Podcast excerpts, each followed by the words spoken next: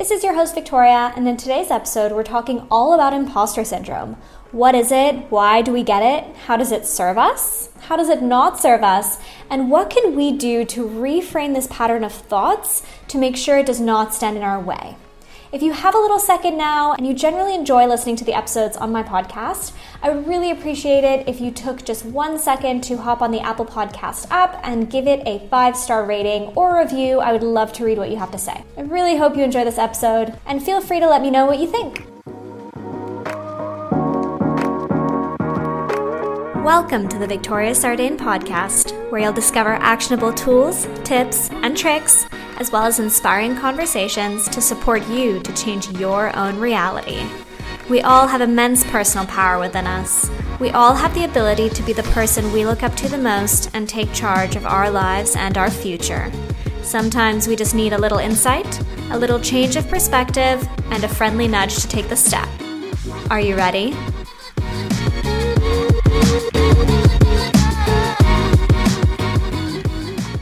Guys, today we're talking about imposter syndrome. So, I did a little poll on Instagram asking who has felt imposter syndrome in the past, and a ridiculous 97%, I think, of you said that you have either felt imposter syndrome or generally are feeling imposter syndrome in the present.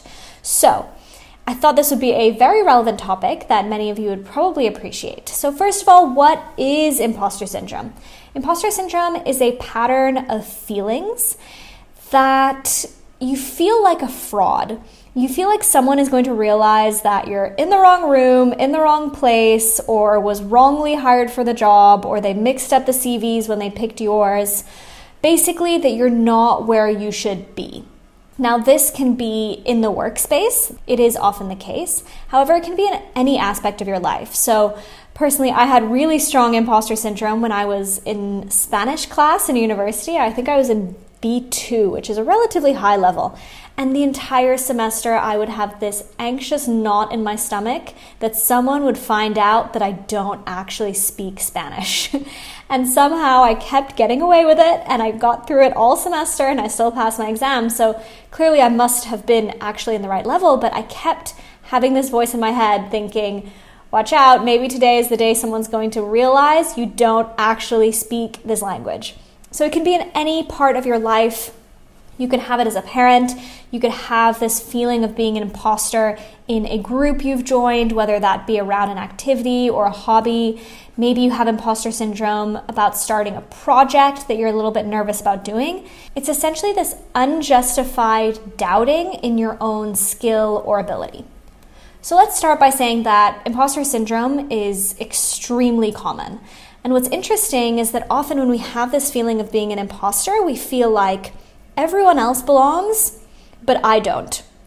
Or everyone else speaks Spanish, but I don't. Or everyone else is extremely qualified for this role, but I'm not.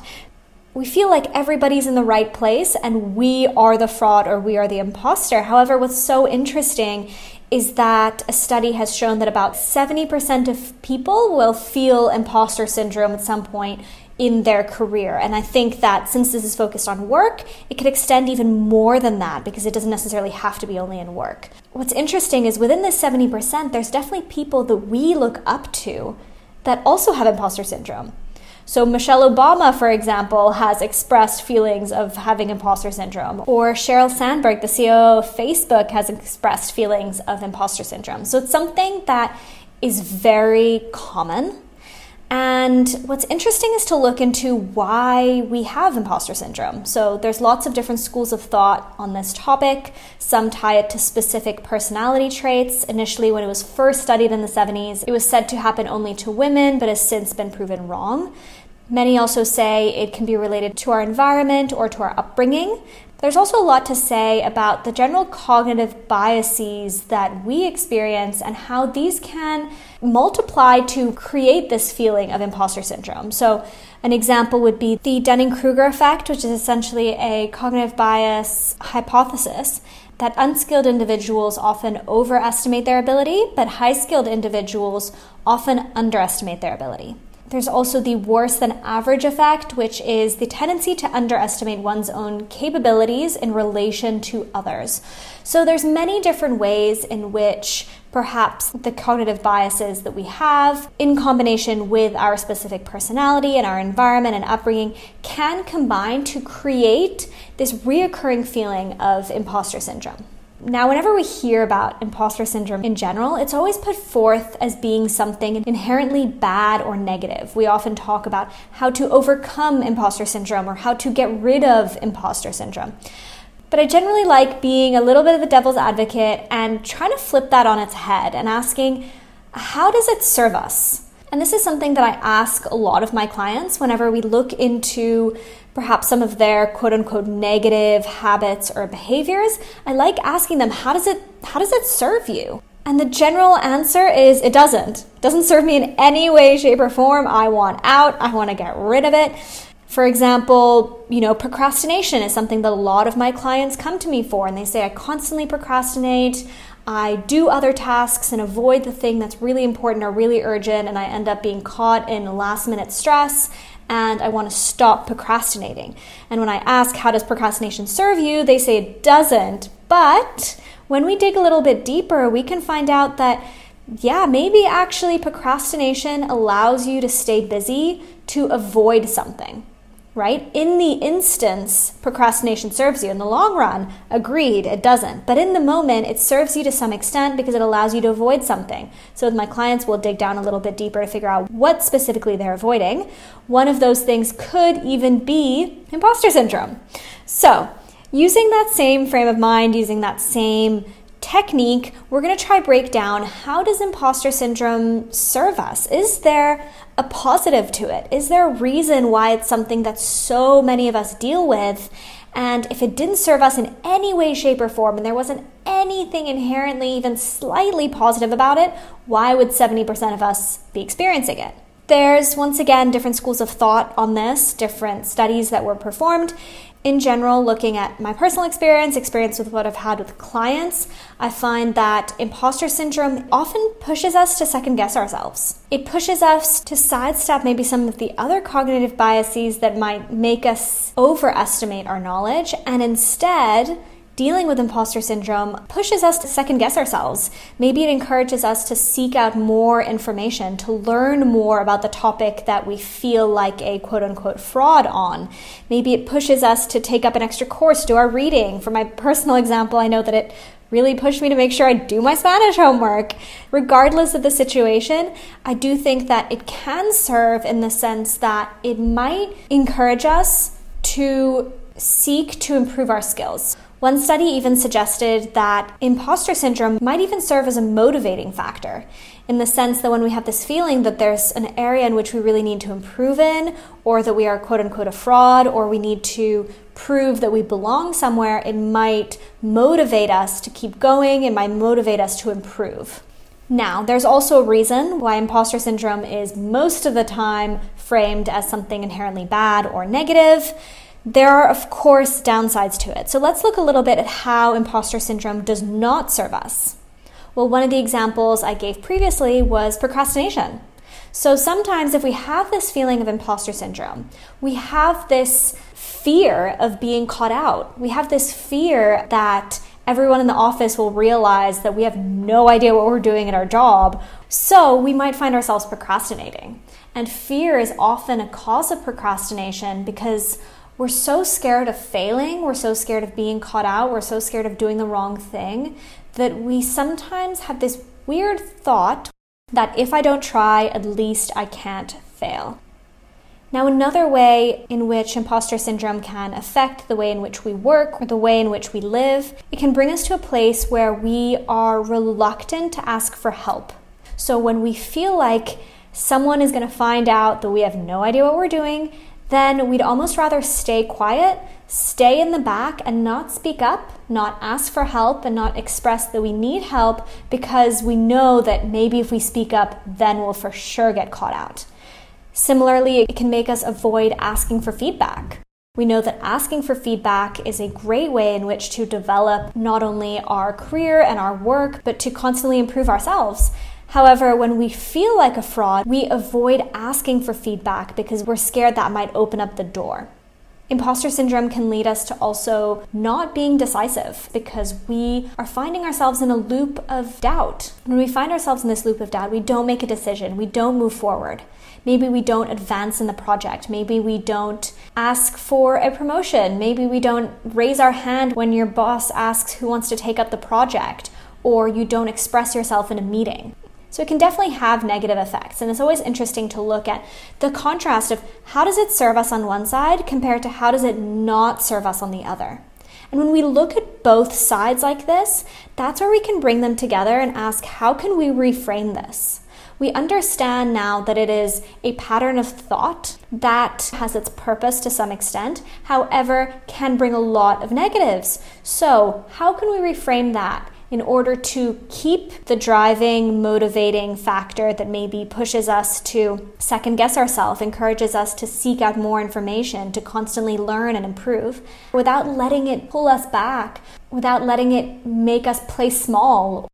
So, ways in which we can reframe it is first of all, remembering that Everyone gets imposter syndrome. Even the people you look up to the most, everyone gets it. Not only that, but no one in life knows what they're doing. I think this realization for me was the biggest, most life changing realization because I always had this idea in my head everyone knows what they're doing except for me. Everyone is, you know, filing their taxes perfectly. I feel like I don't really know what's going on here. Or everyone knows exactly how to start their own business and following perfect steps, and I feel like I'm winging it.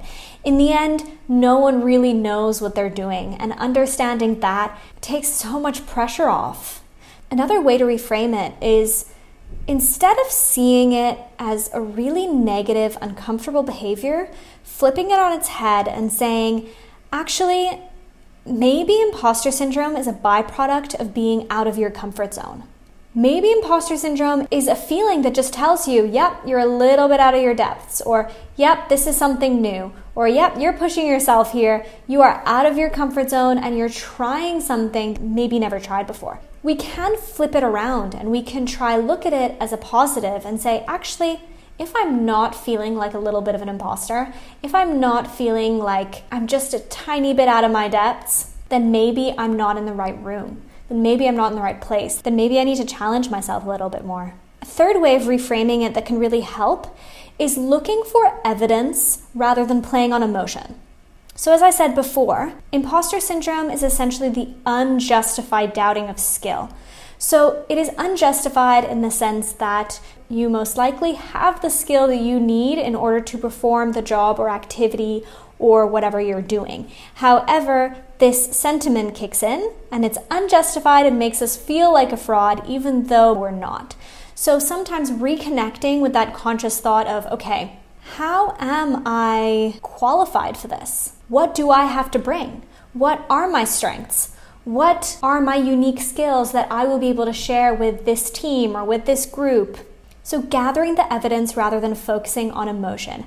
However, as always, I suggest looking at both sides. So, looking, yes, what strengths do I have? What do I have to bring? In what ways am I not a fraud? But then also asking ourselves, are there places in which I do need to upskill? Are there new things that I do need to learn? Maybe new techniques. Maybe I need to put in an extra hour aside a week in order to work on something. It's really about seeing both sides, gathering the evidence, trying to keep the emotion out, saying, what do I have to offer? Which ways am I not a fraud? And what are the parts in which I need to upskill? So, to wrap this up, I'm going to give you a little activity. And if you can think of an instance, maybe in your present life, in which you're feeling imposter syndrome, or if you're not feeling it at the moment, perhaps you can think back to a time in which you were feeling imposter syndrome and try play with this activity just to practice asking ourselves these questions and hopefully turn this into a habit that we turn to whenever we are feeling imposter syndrome. The first question you want to ask yourself is okay, I'm feeling like an imposter. Where do I need to upskill? What do I still have to learn? And what plan can I put in place in order to upskill? Is there a course I want to take? Should I order a book online? Should I go speak to somebody? Basically, acknowledging and accepting that we always have more to learn, and if we're feeling imposter syndrome, it's probably because we're slightly out of our comfort zone which is great, but it might mean that there's opportunity for growth there and that there's something we could be learning as well. Second question is what do I have to offer? In which ways am I not a fraud? In which ways am I perfect for the job? Or in which ways am I right in my place in this group or whatever it is that you're experiencing? This is something that can be so powerful and so helpful, especially when you need that little kick in the butt.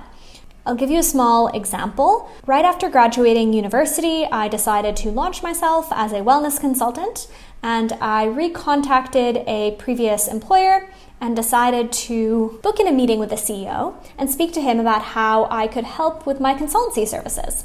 So I was on the train over to see the CEO of this very upscale luxury brand, and I had this overwhelming feeling of imposter syndrome. I'm not sure if it was even imposter syndrome because imposter syndrome suggests that it's unjustified doubting of skill. And here I was as a 23 year old young graduate of university. It was beyond imposter syndrome. It was true doubt, probably justified to some extent, but there was definitely some imposter syndrome in there as well.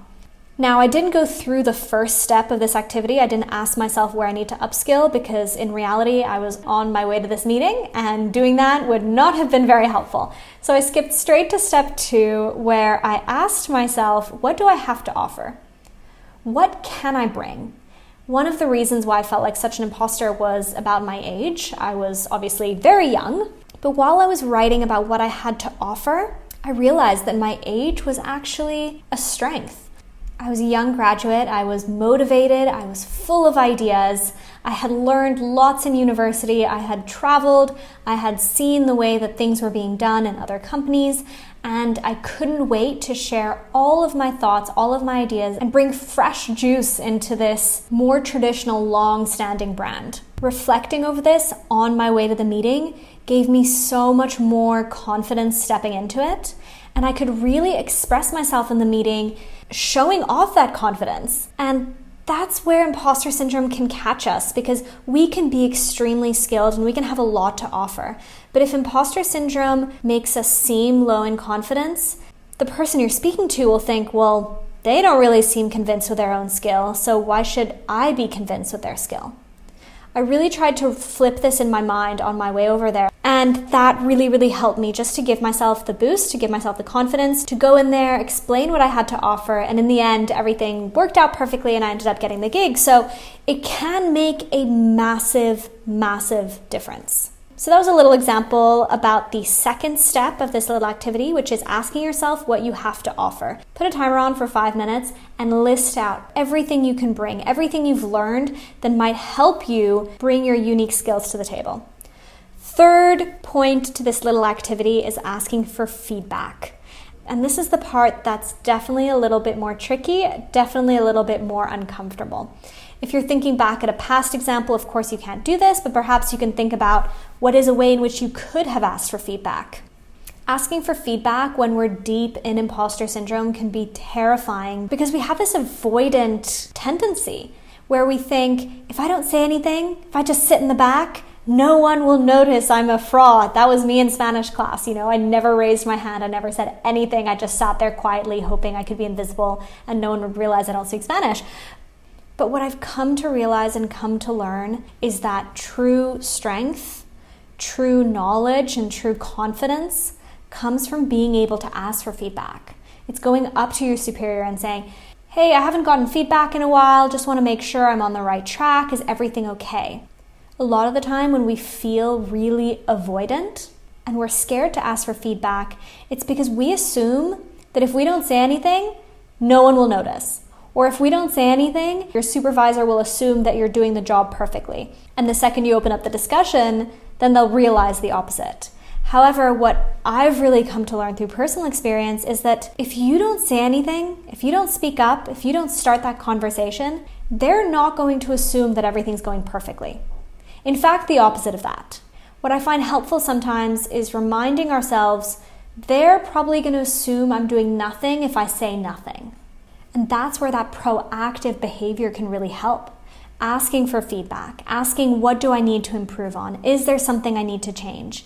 And although that's really hard to do in the instance, especially when we're feeling imposter syndrome, it's something that can really help us recover from imposter syndrome. When you have the supervisor saying, actually, no, you know what, you're doing a really good job, or saying, everything's going great, but maybe you could improve in XYZ areas, all of a sudden, there's clarity. And if there's one thing I've realized from imposter syndrome, it's that not having clarity feeds it. Silence feeds it. Avoidance feeds it. It's like everything with life. I always talk about not sweeping things under the rug. It's the same with imposter syndrome. If you feel like you don't belong, if you feel like the job you're in is way over your head, talk about it. Ask for feedback. Make sure that everyone's on the same page because in reality, staying quiet does not make the issue go away, it only makes it build up. Maybe it's only building up in your head.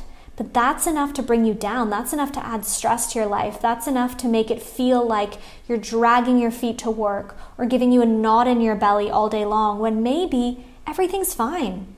Maybe everything's fine and there's one small tweak you could make to improve your work life. Talking about it will bring clarity. And clarity is how you beat imposter syndrome. So, I really hope that that was helpful, guys. If you have ever felt imposter syndrome and any of the points that I've mentioned have resonated with you or spoken to you, then please let me know. Send me a quick message. Let me know what you thought about this episode and share with anybody you know who has ever told you that they're maybe dealing with imposter syndrome. Maybe they're dealing with it right now. Forward them this episode and give them that boost, give them that support in order to be able to pull themselves out of it. I hope you enjoyed, and I will see you next week for a brand new episode.